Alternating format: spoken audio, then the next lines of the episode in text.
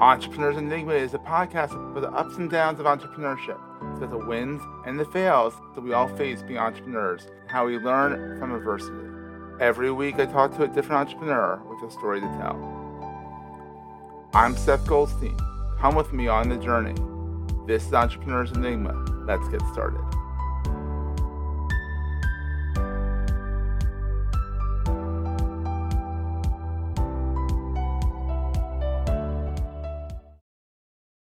Hey, everybody, welcome to another edition of the Entrepreneurs Enigma podcast. Today, I'm, I'm with Obi Wan Kenobi here of podcasting.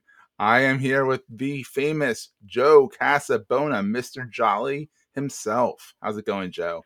I'm doing very well, Seth. Thanks for having me. Thanks for all the kind words. And thanks for calling me Obi Wan Kenobi. He's my favorite Star Wars character. Oh, he's so- awesome. Ben yeah. Kenobi. Good old Ben. Good old Ben Kenobi. Took one for the team. Yeah, rather, absolutely. rather quickly if you think about it. And I, I, He- I he rewatched with my son. I'm like, he died pretty fast. Yeah, he You know, pops with- in from now and now and then. yeah. With with the with the distance of the prequels, we really got to know him. But for people who saw Star Wars in 1977, they um, they met him and then he was just gone. Right? Yeah, Like, exactly. And they do all the yeah. remasters Yeah. where they brought him his image back in because I think the actor was already dead at that point. Yeah. or was yeah. old and was aged out Yeah. of the role. Anyhow, Yeah. it's not a Star Wars chat, even this is fun. Joe is a good friend of mine. He is very big in the WordPress ecosystem. He is a teacher, a course creator, a web designer developer, a university professor at one point in his past life, a father, a husband, and that's you know, and you are one of the quintessential entrepreneurs that I've known because you just go for it, and I love that about you. So, how did it all start? I mean, how did it all start? Well, you were born in New York City. So I, honestly, I I've kind of always tried to figure out how to make money for myself. I like to describe myself as a uh, shorter, plumper, more realistic Zach Morris because I Oh, was like always that. kind of scheming. So like we would have yard sales and I would try to sell my used stuff at like a profit. Um and then in in high school I started fixing people's computers for money. I started selling mix CDs. I was probably making like a couple hundred bucks a week at some at some points, definitely a month. Um selling mix CDs for people because we had a dedicated Now this is back in the day for all your younger listeners, right? We used to have to connect to the internet with our phone line. But we had a dedicated phone line for our internet. And so I would just leave the computer on all night, download songs. My friends would give me lists and five bucks. I would guarantee two day delivery. I was Amazon Prime before Amazon. Oh, there um, you go. And I would burn the CDs in the morning and I would bring them in a in a bag to school and I would give them out. And uh so that was a lot of fun. And then like we learned that that's illegal that you're not supposed to do that Yeah, the Naps. We're the Napster generation. yeah yeah that's exactly right and um and then i got into making websites so i've always kind of had what people w- will call the entrepreneurial spirit right i've always tried to make my own money i always i you know i i i had jobs from the time i was 12 um Yeah. like you know s- sweeping hair in a barber shop i had i've had all the Don't- Don't knock it because you could yeah have you could have become a barber for all you know. Yeah, actually, I did cut my friend's hair in college because the barber shop was closed and he needed a, a haircut that night. How did it go? Really shockingly well. He's like, Casabona, you're Italian, cut my hair. Oh, Uh, jeez. And I was like, dude, I've no never. stereotype there. I know. I was like, dude, I've never cut hair before. He goes, I trust you. And we go to this event. It was like we wore suit, you know, suits, uh, and he got a ton of compliments. And he's like, Eric, your hair looks good. Where did you get your haircut? And he's like, Joey cut it. And I'm like, great. So, yeah, I could have been cutting hair in the dorm rooms, right? Um, Wow. but I, I've I've always kind of figured out uh, how to to make money on my own. Um, Well, that's good. which was yeah. yeah. So then you so you went to University of Scranton. I mean, I've known you for a while, so I've heard the story, but Yeah. you know, our audience hasn't. You went to University of Scranton. You escaped University of Scranton only to go back and teach. Yeah. Yeah, I I I, I don't consider myself a stereotypical millennial. Uh, you know, I'm an I was born in 1985, so eh, some You're, you're a geriatric millennial. Yeah, exactly. I say elder millennial. Some Elder people will just say like xennial. Yeah. So, but I think the most stereotypical millennial thing about me was I was getting ready to graduate with my undergrad from the University of Scranton, and I thought, I'm not ready for the real world. I will go to grad school. There you go. Um, and going to grad school did a couple of things. It it allowed me to continue to try to grow my business to see if it could be sustainable after college. mm-hmm. Uh, but I also got This my master's. web design, degree. right? Yeah, This is web yeah. design, So yeah. this was when I was making websites. Yeah, uh, which I had been doing since I was like 14. um, wow. You've been doing Yeah, my it no it longer was than May. yeah. It's it's wild. Like I I learned on FrontPage 2001. Um, I started making websites for my church. Came to me. I'm sure you've heard this story before, but my church came to me and asked if I could make a website. I said no. They said we'll pay you, and I said okay. Um, I started. I was like, "You'll pay me, all right." Uh, and then I started. This was it was it was good timing because it was like again 2001 2002. A lot of small businesses realized that they started to need websites, Mhm. um, and so I found a good niche uh, with my friends' parents, uh, who owned businesses, as well as my friends' bands Oh, there who, you go. That's who the way to wanted. This was like pre MySpace. It was yeah, it was like right before MySpace. Yeah. 2001, 2000. and Yeah. and like well before MySpace figured out that they were basically going to fully focus on music, right? Mm-hmm. Um, so, uh, so anyway, I, I went to grad school and I got my master's degree, which enabled me to become an adjunct professor at the university. And so, You it was just good. never left. Yeah, I, I just kept going until I got married and we moved away from Scranton. Yeah, I think I met you when you were up in Scranton, and then you moved somewhere else. Yeah, Lehigh Valley area. And then you moved yeah. kind of slightly south, and then you moved really far. South. Yeah, I've been kind of making my way down the state. Uh, yeah, you're still still in Pennsylvania. yeah. So now, you're, now you're yeah. west. Yes. So I'm originally from New York. Uh, New and then I- York. I, went New York. Uh, I went to the University of Scranton, and I never left the state after Really? that. So eventually, you then finally did escape the University of Scranton, and you you moved away, and you were doing websites, WordPress websites. Got you got kind of a reputation, a good reputation, but a reputation of being like the WordPress nice guy. You know, the guy who will help out and is jolly, always friendly, doing WordCamps, teaching, teaching, teaching, teaching, teaching, teaching. How did you go from doing WordPress teaching and all that good stuff to teaching courses in general, not just WordPress? Yeah. So I was told repeatedly I was a good teacher by my clients, right? Because I would train them on WordPress. This was before people were really. This was before like WP 101. Um, Yeah. And uh, so I'd sit down with clients and I'd talk them through it. And they're like, oh, you're such a good teacher. I'm so bad at this. And I would always say, if everybody was good at what I did, I'd be out of a job.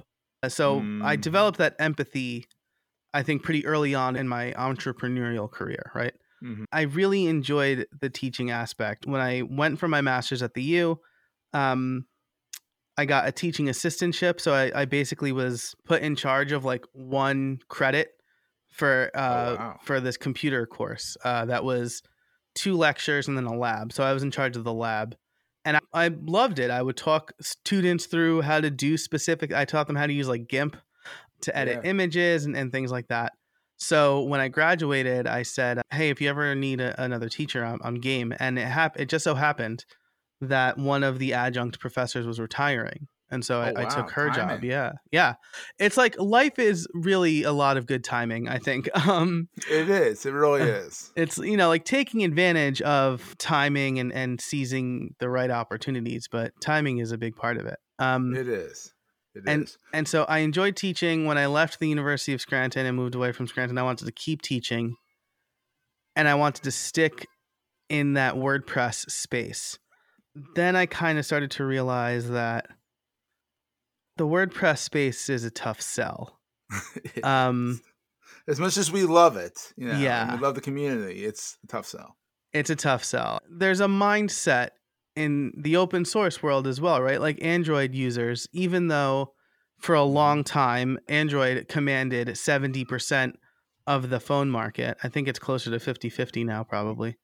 Um, at least in the United States. I think yeah. abroad it's still like 80. Yeah, but I think I remember reading like 90% of like app sales or app income came from iOS Mhm. because Android's open source. And so when you go with this open source model, you expect to get a lot of things for free.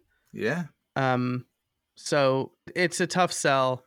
The thing that solidified it for me actually was something that happened recently where uh, somebody found me via my podcast services. oh, wow. They paid for a $500 consulting call. And we didn't even use the whole 90 minutes. We used probably like 30. And then they bought my done for you service. And she's like, I assume this call is just to kind of vet me to make sure I'm willing to pay your actual prices. And I'm like, yes, that's definitely how it works in other places. Whereas, like in the WordPress space, it's like you're gonna charge me for a call, like. So that really solidified it for me that exactly.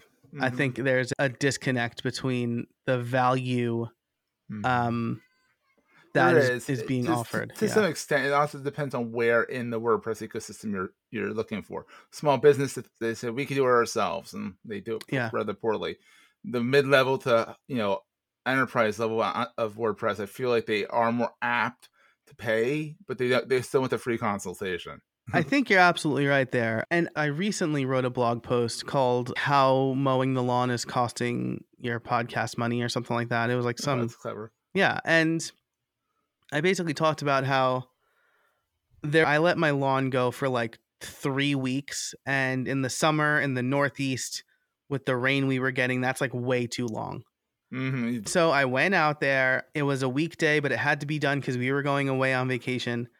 Between mowing, weed whacking, cleaning up the clippings, and I did a little bit of hedge trimming because that was like getting out of hand too. It took me about six hours. I'm about halfway through it. I'm thinking, well, let's see. My billable rate is around 150 bucks an hour. And so that's $900 that this day just cost me. And, but people don't think about the relationship of time and money that way they don't. so since then, I hired somebody who comes every Tuesday morning and mows my lawn for thirty dollars. It's which is thirty dollars for something hmm. that routinely will take me an hour, right? Oh, like an hour yeah. every Saturday. It takes them like 10, 15 minutes. They've got the equipment, they've got, and then they like do the edge up properly too. It's like two guys, they come, they're in and out in 10 minutes. My lawn looks great and I never have to worry about it. And I am so happy to pay that. I, cause Exactly, I never, you can be down here talking on a live Yeah, stream, right. walking people through Gutenberg, Yeah. talking about podcasting, Right. and all that. So now you're teaching. Not only are you teaching WordPress stuff, still you still have that in your catalog, you're teaching people like me. I'm one of your students how to podcast properly. Pat Flynn has a book called Will It Fly, and he talks about Mhm. what's your what's your superpower. Uh, I think my superpower, because I have my master's in software engineering, I'm a developer, but I am I am one of the rare breeds of developer who can take the the technical and Mhm. translate it into human speak Mm, right? And I've said for years now, I will happily take the hit on my programming skills if it means I'm more social. And so at some point, I started to do less development work and more content creation. Hmm. It's been it's been like a hard fought thing, and there weren't. You know, I think that th- at the point I realized that there's not a lot of good resources out there for content creation was when I set up my Sony A6400. I watched a bunch of videos from photographers and videographers who are setting up this camera and telling you to set up how to set up the camera and they completely gloss over a bunch of things that beginners wouldn't know. Ooh, because they because they're too much in the weeds. Exactly. And so I made a video that's basically uh, how to set up your Sony A6400 camera if you are not a photographer. So that video still kills it for me. That that is by far my most popular YouTube video. Uh, It accounts for a lot of my affiliate income. So I want to educate creators. I still want to do some no code tutorials, but your question was how did I how did I not get to teaching WordPress anymore? At, at some point, I started doing less WordPress specific client work and more content creation, platform building, and and podcasting. And so I started to pivot. I did like a half pivot. I launched a course called um, "How to Build Your Podcast Website in Three Days," and the biggest piece of feedback I got from that course was, "This is great, but can you show me how to set up a podcast?" Yeah. And um, so I started to do that. And then it kind of through feedback and evolution and getting out of my head about like, oh, well, other people are already doing this, right? Like other people have courses on how to do that, which is so silly because I teach my students like, it doesn't matter if somebody else is teaching this course. Better. Somebody else is not you teaching this course, right? Like you do Yeah. it differently. And then I got into the done for you podcasting services. And so so now I'm I'm doing a pretty full pivot from WordPress to content creation. My online courses, uh, I don't know when this is coming out. I'm going to assume after Black Friday. yes. Um, Mhm. So my Black Friday sale is uh, going to be the last time that anybody can buy any of my courses a la carte. And starting December 1st, it'll be only membership. Love that. That's how it should be. Yeah, that is how it should be. And you know, like I waffled for a long time. I Mhm. I tried it and then I didn't, and I was like, well, nobody wants to buy the membership. But it was just, it was really more like I bought I bought the Black Friday deal you did two You- years ago, and then, Yep. then I bought the membership because I'm like, I like Yeah. Joe. Yeah, I I, like and Joe. I I appreciate the support, right? And you like, and that has given like you and a couple of other people who are in that membership, Lee Drozak, has given me the confidence to be like, people are buying what I'm selling. I just need to get my Yeah. messaging down. I need to get my funnels right. I think the hardest part of my entrepreneurial journey has been moving from selling websites to selling a membership or selling courses because if you can get in a if I can get in a room with somebody, I can convince them to spend Absolutely. three, five, ten thousand dollars on a website. I know Mhm. your problem. I understand it. I've been doing this for years. But to write copy to target the segments and micro segments that you're trying to talk to is a lot harder for me.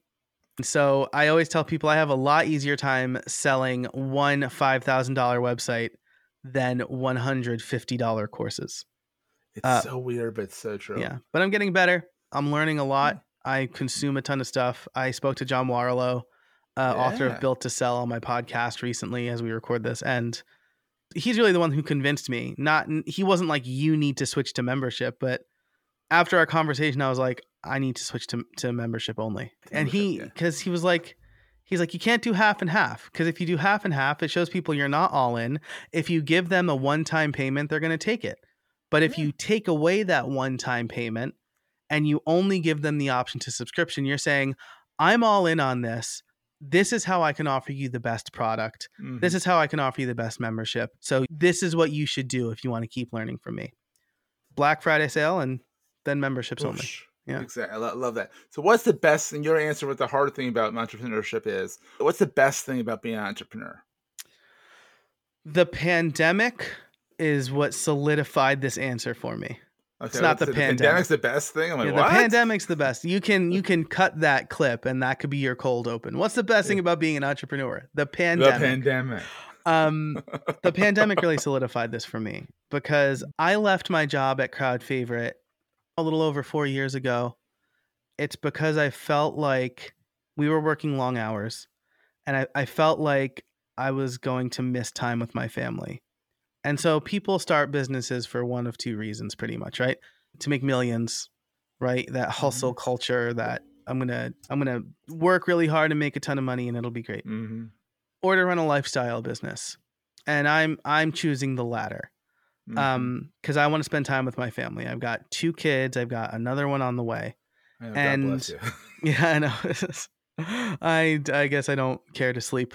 So the best part about being an entrepreneur for me is the flexibility i have to be there for my family because my wife's a nurse so it's not like we were both home during the pandemic. She was going to the hospital and they're short Oh, staffed, so she was working long hours. So I could take those days off and watch the Mhm. kids. And it was Yeah, hard. fun. Um and it was hard, but it's fun. And I tried to its- in its own yeah. way. It's fun. Yeah, yeah. I tried to remind myself during the harder times that uh, I'm getting a lot of bonus time with my kids because Teresa would have been in preschool or daycare. Um, Mhm. You're mini me. yeah, yeah. She really is. She has to always be right, and so do I. Uh, Oh, it's funny. Oh, that's hilarious. this is they say they say kids are grandparents' revenge, and it's a hundred percent true. Oh, she's, uh, she's chip off the old block. She really is. Um, but uh, and so the the ability to be flexible, even though it caused a little bit of stress when I got a lot, I got in the weeds with my work.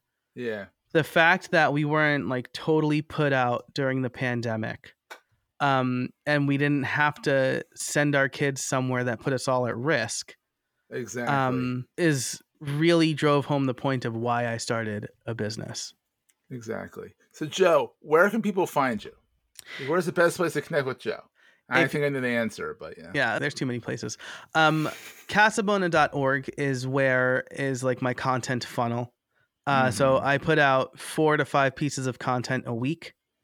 You can i i know it's a lot but it's it's fun i like it. Um it's my favorite part of the day. I've put off actual like client work because i felt like doing youtube videos or whatever. Yeah. um that's my goal for 2022 though right? Is is anyway um casabona.org is where you can find me. Now, we've talked a lot about the memberships and the courses, right? Hmm. yes. So where can they get that? go to casabona.org slash enigma Okay. and uh, you will get redirected to that website Perfect. with a 33% off coupon Ooh. for the membership, which Love will it. last as long as you are a member, right? It won't just be the first year. It'll be Ooh, I love 33% that. off as long as you're a member. So, Love it. um, Thank you, Joe. yeah, absolutely. Thanks for having me on the show. Well, Joe, this has been fun, awesome, great. I love it. I love it, love it, love it. Thank you for being on the show. And everyone, we'll see you next week. That was a great show. Hey, if you're enjoying Entrepreneurs Enigma, please give us a review on the podcast directory of your choice. We're on all of them. And these reviews really help others find the show. Also, if you're getting value from the show and want to buy me a coffee, go to the show notes and click on the link to help me stay awake while I bring you more great episodes to your ears. That's in the show notes, and I look forward to the next episode. Take care, guys.